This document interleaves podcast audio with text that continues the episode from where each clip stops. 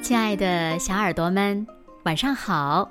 欢迎收听子墨讲故事，也感谢你关注子墨讲故事的微信公众号。我是每天晚上为小朋友们讲故事的子墨姐姐。今天呀，子墨要为小朋友们讲的故事呢，名字叫做《抱抱乐乐熊》。小耳朵。准备好了吗？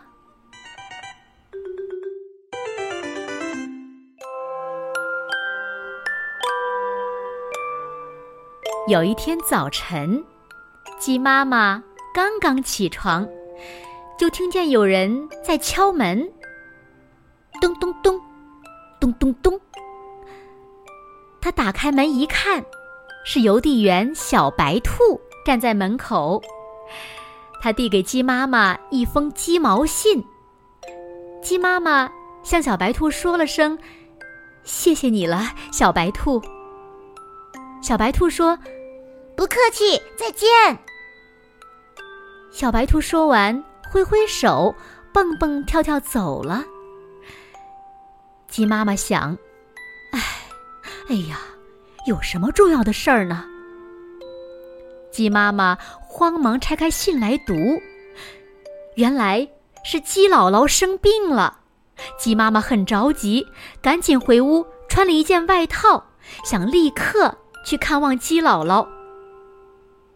她迈出房门，看到在院子里跑过来、跑过去的鸡宝宝们的时候，又发愁了。哎呀，我要是走了。谁来照看他们呢？要是带宝宝们走，那么远的路，他们能行吗？哎呀，这可怎么办呢？鸡妈妈急得在屋檐下来来回回的走。这个时候呢，小鸡喜喜正扒着大门往外看，他看到小熊乐乐从他家门口经过，就大声的喊起来。乐乐哥哥，你去哪儿呀？乐乐熊说：“呃，我呀，刚和蜜蜂换了一罐蜜回来。”小熊乐乐的声音隔着院子飘过来。鸡妈妈听到，她的眉头瞬间舒展开了。她跑过去打开院门，一脸焦急地问。乐乐，你能帮助我照看一天鸡宝宝们吗？我妈妈生病了，我想回一趟娘家。乐乐熊说：“没问题，当然可以，您放心的去吧。”乐乐熊说着，就走进了院门。啊，谢谢你呀，乐乐熊。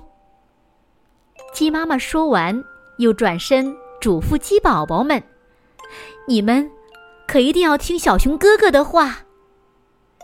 然后，他就急匆匆的走出家门。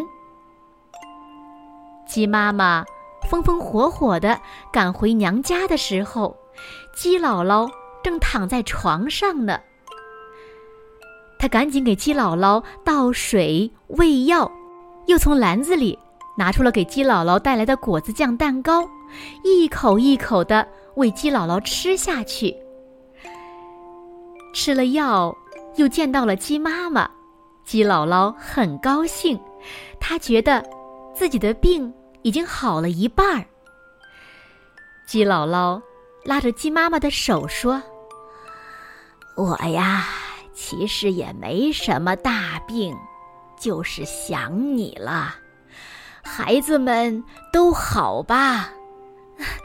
都很好，别惦记他们，我让小熊乐乐。”照看他们呢？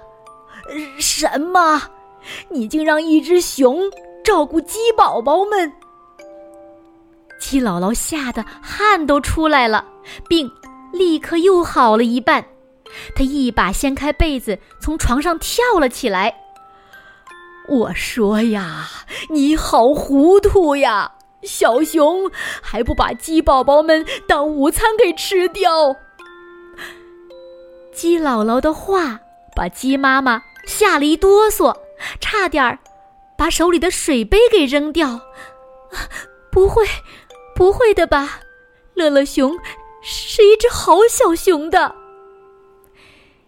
鸡妈妈磕磕巴巴说出这句话的时候，声音有些打颤。它用翅膀拍着砰砰跳的心口，安慰着鸡姥姥，也在安慰着自己。我看呐，你还是快回去吧，马上就走。可是，可是您的病……哎呀，不要担心我，我已经全好了。你快走吧。鸡姥姥一边往外推鸡妈妈，一边说：“鸡妈妈这个时候呀，心里可真有点担心和害怕。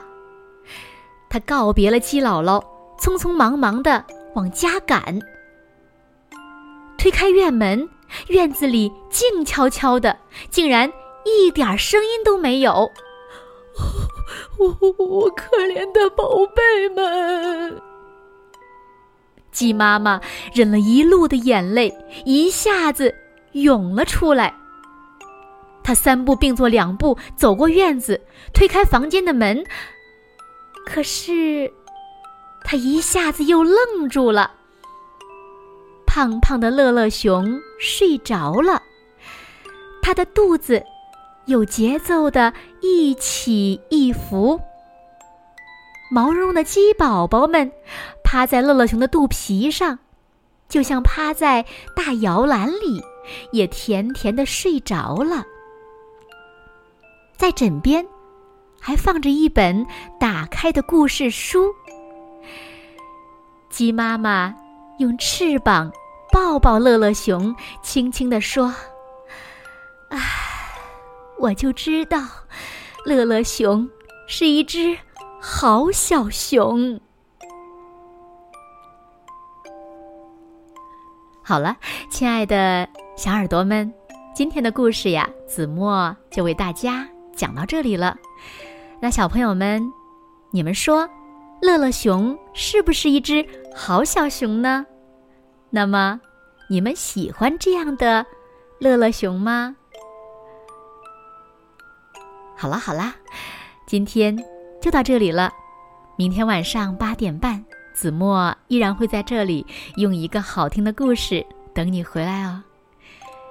那如果小朋友们喜欢听子墨讲的故事，不要忘了在文末点赞、点亮再看。给子墨加油和鼓励哦！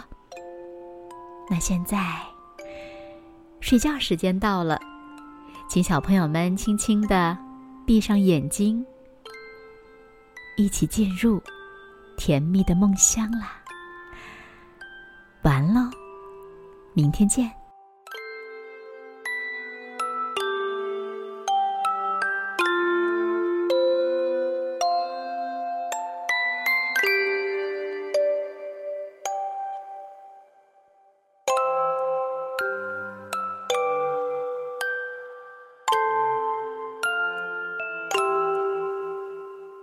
you